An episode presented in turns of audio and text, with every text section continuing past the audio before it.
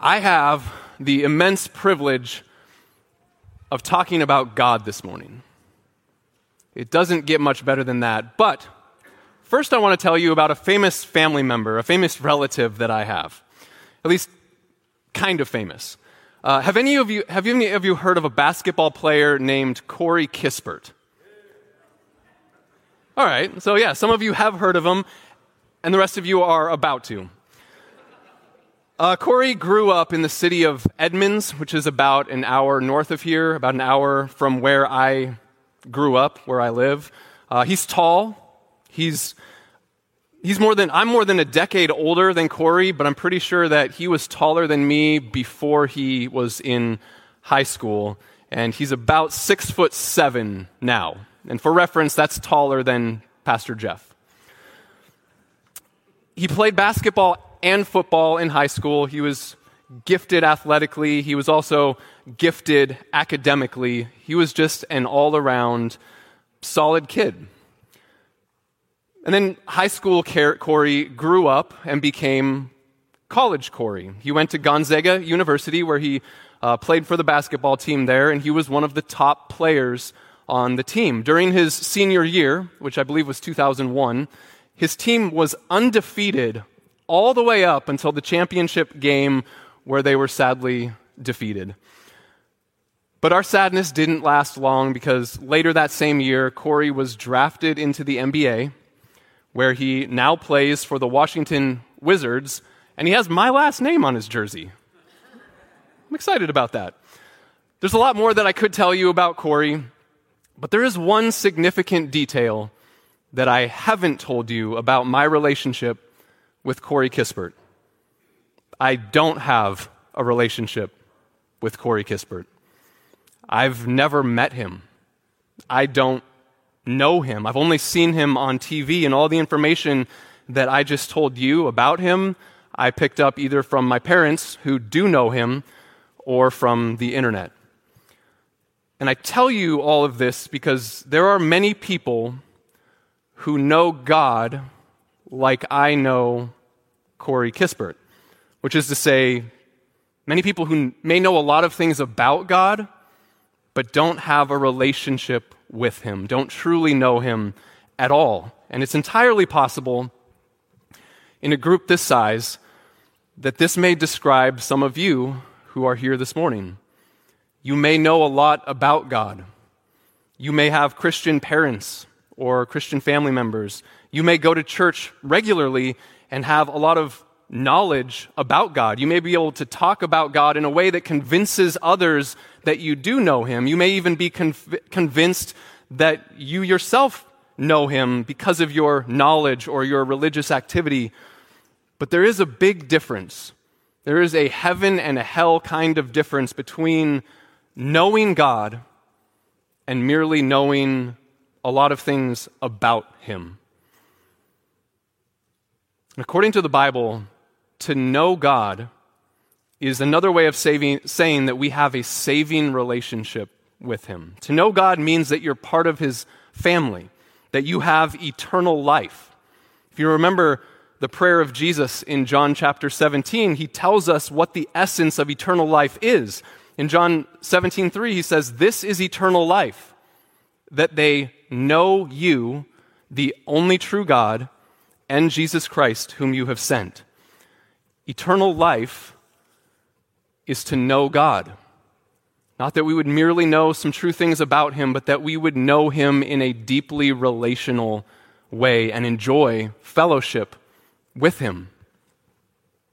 And it's this issue of knowing God that is at the heart of the passage of Scripture that we will spend the bulk of our time considering this morning. So please turn with me to Jeremiah chapter 9.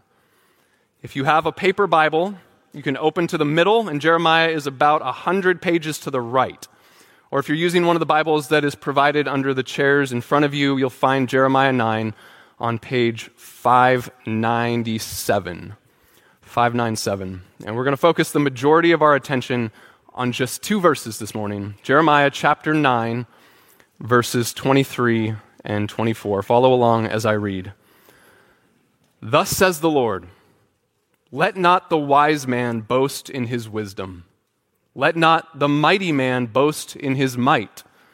Let not the rich man boast in his riches, but let him who boasts boast in this, that he understands and knows me, that I am the Lord who practices steadfast love, justice, and righteousness in the earth, for in these things I delight, declares the Lord. Before we dive into these verses, let's pray.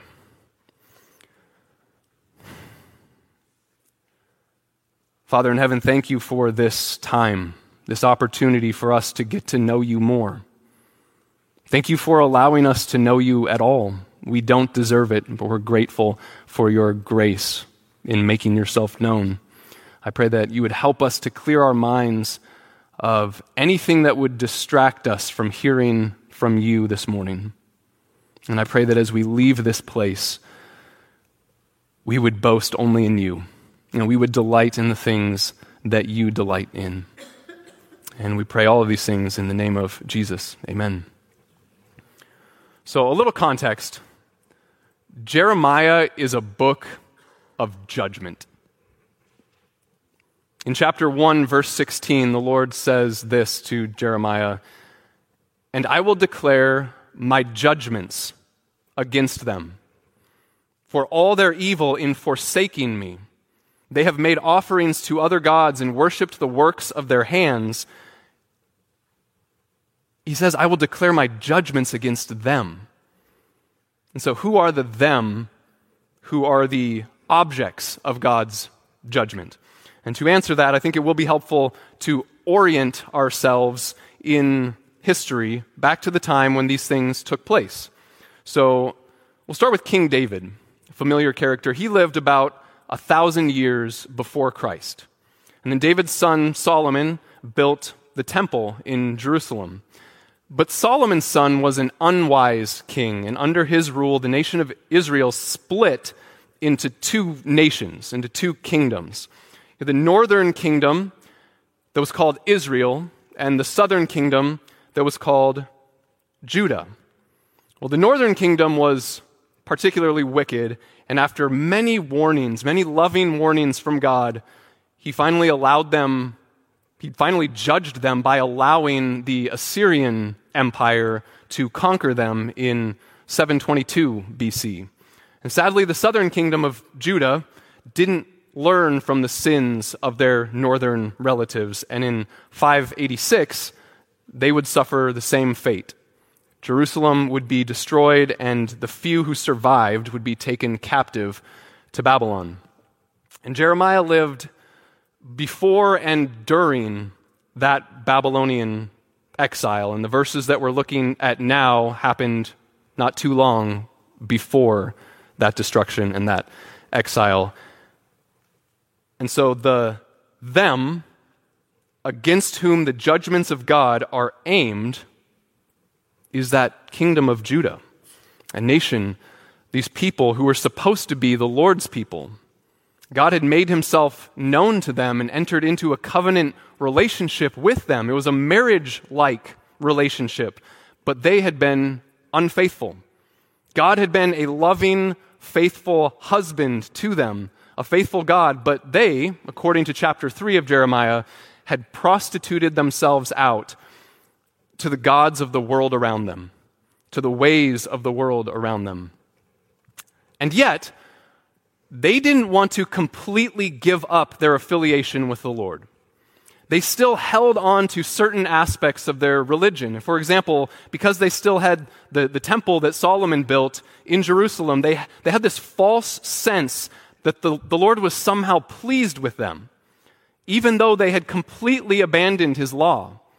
They foolishly believed that they were on good terms with God because we have the temple. We do templey things. And not only that, they, they had a religious tradition that they were also holding on to. If you're still in Jeremiah 9, we read verses 23 and 24, but look how the chapter ends. Beginning in verse 25 Behold, the days are coming, declares the Lord, when I will punish all those who are circumcised merely in the flesh Egypt, Judah, Edom, the sons of Ammon, Moab, and all who dwell in the desert, who cut the corners of their hair, for all these nations are uncircumcised, and all the house of Israel are uncircumcised in heart. And as a side note, you haven't lived until you're teaching the Bible to a group of teenagers and the topic of circumcision comes up. It's, it's exhilarating. Um, but if you're going to teach the Bible, it's a topic that you can't avoid for long because it comes up over and over. And this practice of circumcision was meant to be an external sign, a covenant sign marking out the descendants of Abraham as the people of God. And although Judah had broken that covenant in every way, they still held on to the symbol of that covenant. And it would be like a man doesn't care about his wife, doesn't give her any attention, spends six out of seven nights a week in his girlfriend's bed, but insists on wearing his wedding ring.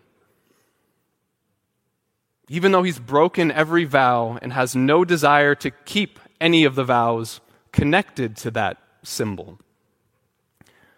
Now, we aren't required to practice temple worship or circumcision on this side of the cross, but we do have religious things that we do that can become as empty and meaningless as those things had become for Judah.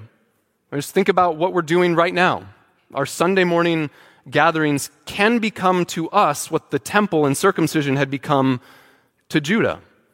We can become guilty of offering to God our Sunday morning best while spending the other six days of the week in bed with the world, giving ourselves over to the pursuits and the values of the world, the, the idols of the world around us.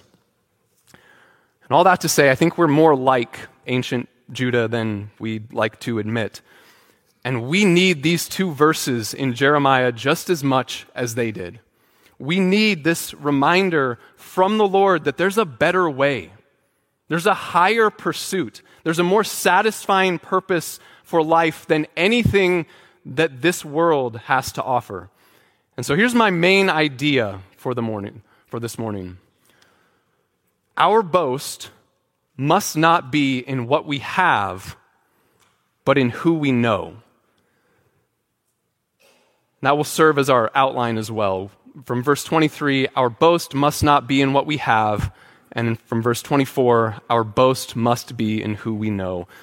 So, first, our boast must not be in what we have. Look again at Jeremiah 9 23. Thus says the Lord, let not the wise man boast in his wisdom, let not the mighty man boast in his might, let not the rich man boast in his riches. So I know most of us don't think of ourselves as boasters. Like we tend to roll our eyes at those who, who boast or brag about themselves. It, it's obnoxious. Like the, the look at me, look what I can do, look, what, look at all the things I have. Like we view that kind of boasting as being beneath us. Like we might boast that we don't boast, but that's as far as our boasting goes. And although the boasting here in Jeremiah 9 might include that kind of, of boasting, it's, it's more than that. It's more than that. If you have a King James or a New King James version of the Bible, instead of the word boast, your translation says not to glory in wisdom or might or riches. And we don't, we don't often use the word glory in that way, but to glory in something means to celebrate it, to put our confidence in it, to view it as the source of our happiness and satisfaction. And we naturally glory in the things that we value the most. We naturally glory in the things that we value the most. If you watch a, a certain football game later today, you'll see glorying on full display. Pay attention to whoever wins, and you will see through their actions and through their words and through their facial expressions that this was my goal. This is what I live for. I glory in this game and in this victory. I'm not saying it's wrong to celebrate wins in life, But we all have that thing or those things that we live for, that we boast in. We all have something. And the problem isn't that we boast. That's not the problem. The problem comes when our boast is in the wrong thing. And so the question is what do you glory in? What are you living for? What are you striving after? And Jeremiah lists three wrong things that people often boast in. And so let's consider each one briefly. So the first there is wisdom. Let not the wise man boast in his wisdom. And so, question Is wisdom bad? Is wisdom bad? It's not. It's not, it's not inherently bad or sinful, but the Bible does make a distinction between the wisdom that comes from God and wisdom that is worldly. And I think the easiest way to tell the difference between God's wisdom and man's wisdom is whether or not it produces pride in us. Man's wisdom leads to a big head, it puffs up, whereas God's wisdom leads to a big heart and humility. God's wisdom, true wisdom, begins with a right understanding of God, a right reverence for God, which is why Proverbs 9:10 says that the fear of the Lord is the beginning of wisdom. And the wisdom of the world does not have God as its starting point or its ending point or any point in between. But the world that we live in loves its own wisdom loves its philosophers and gurus, loves the talking heads on TV and the internet personalities with brilliant minds and quick wits who can silence their opponents and make them look like fools. And this love of worldly wisdom, it can creep into the church as well. When we care more about winning an argument than winning a person, when we care more about truth than we care about love this may be a sign that we're guilty of boasting in wisdom. Or maybe you're really into studying theology, which is a wonderful thing, by the way. Keep studying theology, get books about God and the Bible. But we do need to be careful. And I'm sure I'm not alone in this temptation. You're, you're in a conversation with another Christian, or you're in a Bible study, or you're given a, a teaching opportunity, and you felt the temptation to flaunt your knowledge of the Bible a little, to show off your theological acumen. And we need to beware of using our knowledge of the Bible to glorify ourselves rather than glorify God. The story is told of some American pastors in the 1800s who traveled to London and wanted to hear the two greatest preachers of the time.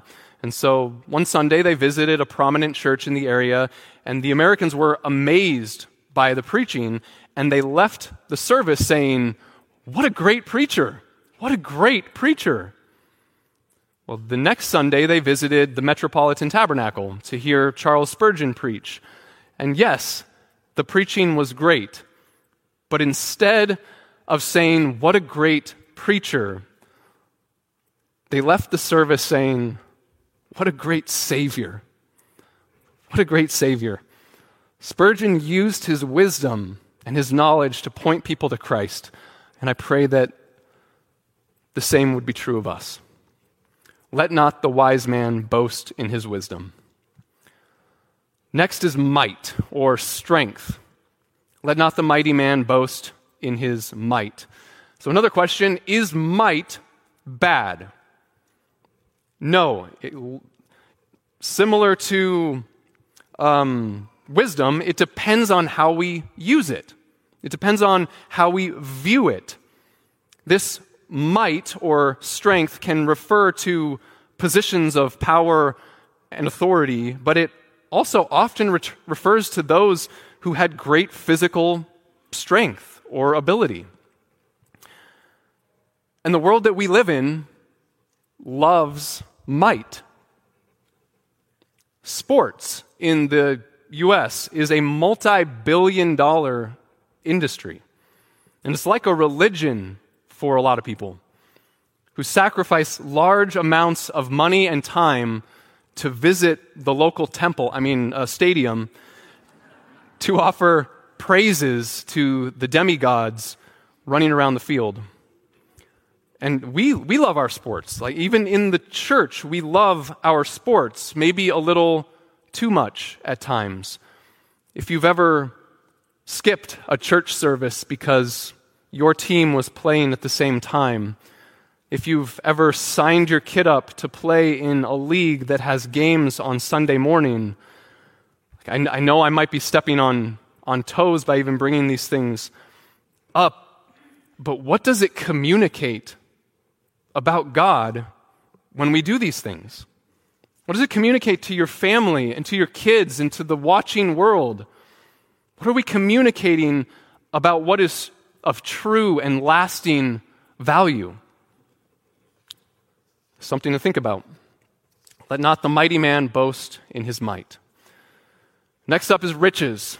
Let not the rich man boast in his riches. So, another question Are riches bad?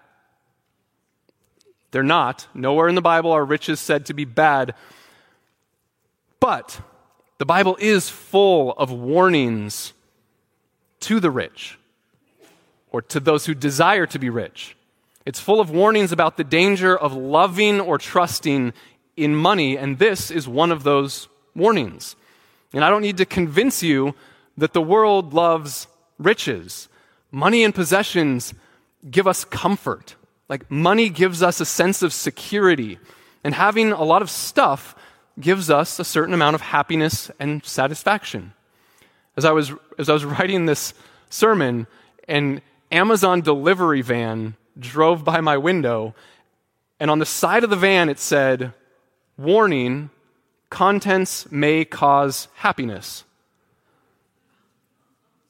And the van wasn't lying, but what it didn't tell me is that the happiness I feel when I get new stuff will soon fade. And then I'll have to buy more new stuff. And then more new stuff in order to stay happy or keep the illusion of happiness. Money and possessions are deceptive because while they can provide some comfort and security and happiness, those things only last as long as the money lasts. And the money won't last. It will, it will be lost eventually, either in this life or finally at death. In Luke chapter 12, Jesus tells a parable of a rich man who had an overabundance of food and possessions. And this rich man says to himself, Soul, that's what he called himself, Soul, you have ample goods laid up for many years. It's that security. Relax, eat, drink, and be merry. Comfort and happiness. But God said to him, Fool, this night your soul is required of you, meaning he was about to die. And the things you have prepared, whose will they be? So is the one who lays up treasure for himself and is not rich toward God. According to Jesus, we are fools if we boast in earthly riches. So let not the wise man boast in his riches.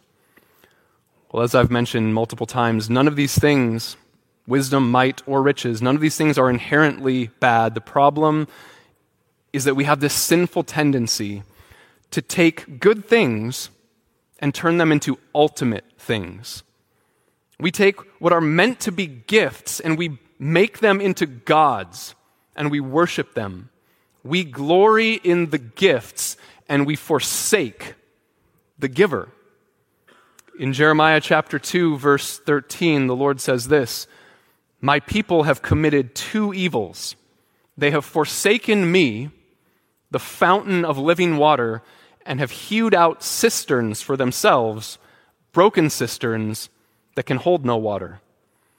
They had forsaken the Lord who had given them wisdom, might, and power. They had rejected the one who gives life and breath and everything.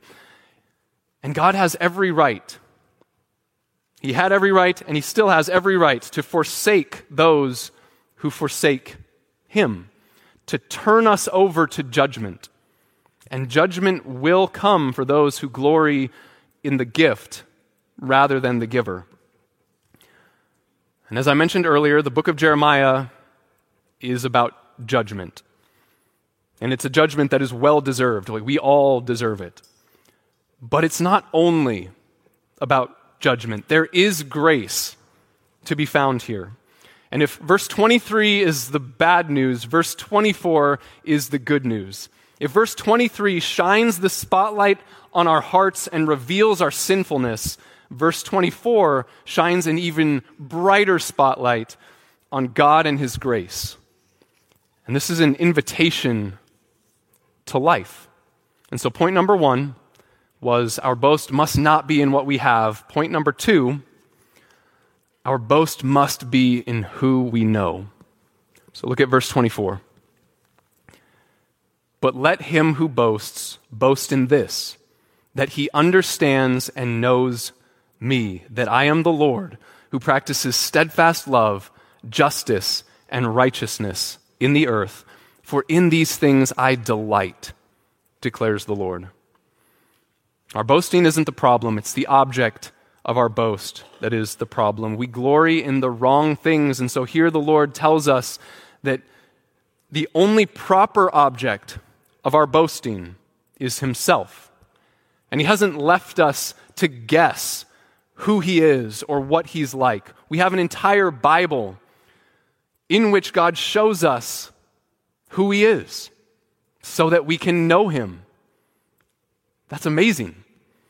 And here in verse 24, the Lord gives us three truths about Himself, three attributes of His character.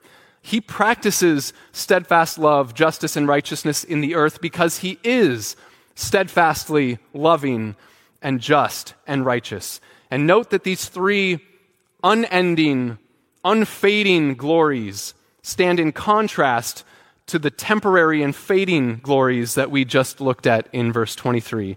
And so we'll spend some time considering each one of these attributes. So, first is his steadfast love His steadfast love.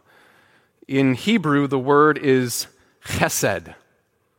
And it's not the easiest word to translate into English because really we need a handful of, of English words to adequately capture the breadth and beauty of this single Hebrew word. And so I looked up seven different English translations and found seven different ways of translating chesed steadfast love, kindness, faithful love, loving kindness, unfailing love, mercy, and loyal love.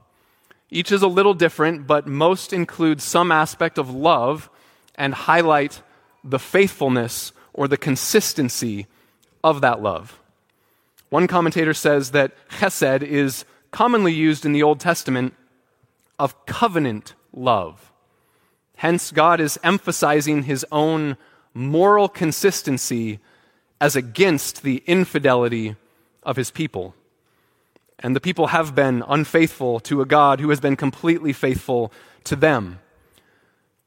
And this reminder of God's covenant love is an invitation for his unfaithful people to turn from their sin and return to him. That's what repentance is and He will receive them. He will forgive them if they do that. And this isn't only true of the ancient Israelites, this is still the case. He still invites unfaithful people like us to come to Him and receive forgiveness, which is why we love the gospel so much. Because it's at the cross, the place where Jesus suffered and died. It's there that we see this steadfast love of the Lord most clearly. And this is why a verse like Romans 5 8 is so powerful, because it tells us that God shows his love. He demonstrates his love in that while we were still sinners, while we were still unfaithful, while we were busy forsaking God, Christ died for us. And we know that Jesus didn't die for his own sins because the Bible is clear he didn't have any. He lived a perfectly faithful life. He always obeyed the Father. He had never forsaken God. And yet, what did he cry out when he hung from the three nails that were driven through his hands and feet? My God, my God, why have you forsaken me? He was forsaken by God, but not for any wrong that he had done. He was forsaken for the wrong that we have done. He took our place. He endured the judgment that should have fallen on us. And why would he do that? The steadfast love of the Lord. For God so loved the world that he gave his only Son, that whoever believes in him should not perish, but have eternal life. He died, he perished so that we could have life. He was forsaken so that we could be forgiven and enjoy fellowship with God. Do you know this love? Have you experienced this love? It's a life transforming kind of love. Can you say with the psalmist, Your steadfast love, O Lord, is better than life? better than all the wisdom and might and riches that this world has to offer. So back to Jeremiah 9 justice and righteousness. What are those? Well, God's justice is closely linked to his role as judge. It means that he will always be fair in his treatment of his creatures, he'll always be fair in his treatment of us. In Genesis 18, Abraham asks the question Shall not the judge of all the earth do what is just? And it's a rhetorical question. The answer is yes, he will always do what is just. But this justice of God stands in contrast to the injustice of the people that he was speaking to. Back in Jeremiah 7, the Lord condemns Judah for oppressing the sojourner, the fatherless, and the widow. And they were guilty of shedding innocent blood. They were treating one another unjustly, particularly those who were the weakest among them. So if you're still in Jeremiah 9, look at verse 5. Jeremiah 9 5 it says, Everyone deceives his neighbor and no one speaks the truth. They have taught their tongue to speak lies. They weary themselves committing iniquity, heaping oppression upon oppression and deceit upon deceit. They refuse to know me, declares the Lord. And he continues on with more and more indictments against them. And then in verse 9, he says, Shall I not punish them for these things? declares the Lord. And shall not I and shall I not avenge myself on a nation such as this? And notice that he doesn't say, Shall I not avenge the oppressed? He says, Shall I not avenge myself? Well, why? God cares about people. He cares about the way that we treat one another. And when we sin against another human being, we are sinning against the God who made them and loves them. And there's also a, a biblical ex- expectation that those who have wisdom and might and riches would use those gifts for the benefit of those who are in need. And when we refuse to share what the Lord has given us for that purpose, we act unjustly by hoarding for ourselves what was meant to be given to others. And finally, righteousness, which has to do with right behavior, discerning between what is right and wrong, the purity of moral character. And we can be brief here. God is perfectly righteous, and we are not. Romans 3:10 says, "None is righteous, no not one." If you read the first 9 chapters of Jeremiah, there isn't a hint of righteousness to be found among the people. And God, being the righteous and just judge that he is, must pronounce judgment on them and on us. And he has. Romans 6:23 says the wages of sin is death. And Paul tells us what the nature of this death is in 2 Thessalonians 1 9, where he says that those who are opposed to God will suffer the punishment of eternal destruction. That is what death is in its fullest form. And there's a bit of a tension in the Bible that only the gospel can solve. And so think about this. If God were to look at us in our sin and say, You're not guilty, he would be unjust. Like a human judge would be unjust to let a thief or a murderer go free without paying any kind of penalty for their crime a payment must be made for sin. And so here's the question that we all must have an answer for How can God declare us to be righteous without making himself unrighteous in the process? Jesus is the answer to the question. The cross is the place where God's love and justice meet because it was on the cross that Jesus willingly took our guilt. He took all of our unrighteousness upon himself. All of our sin was transferred to him, and he paid the penalty in full. And so the judgment that was aimed at us fell on him, and God's justice was satisfied. And so he can be just and the justifier. He can be righteous and declare us to be righteous.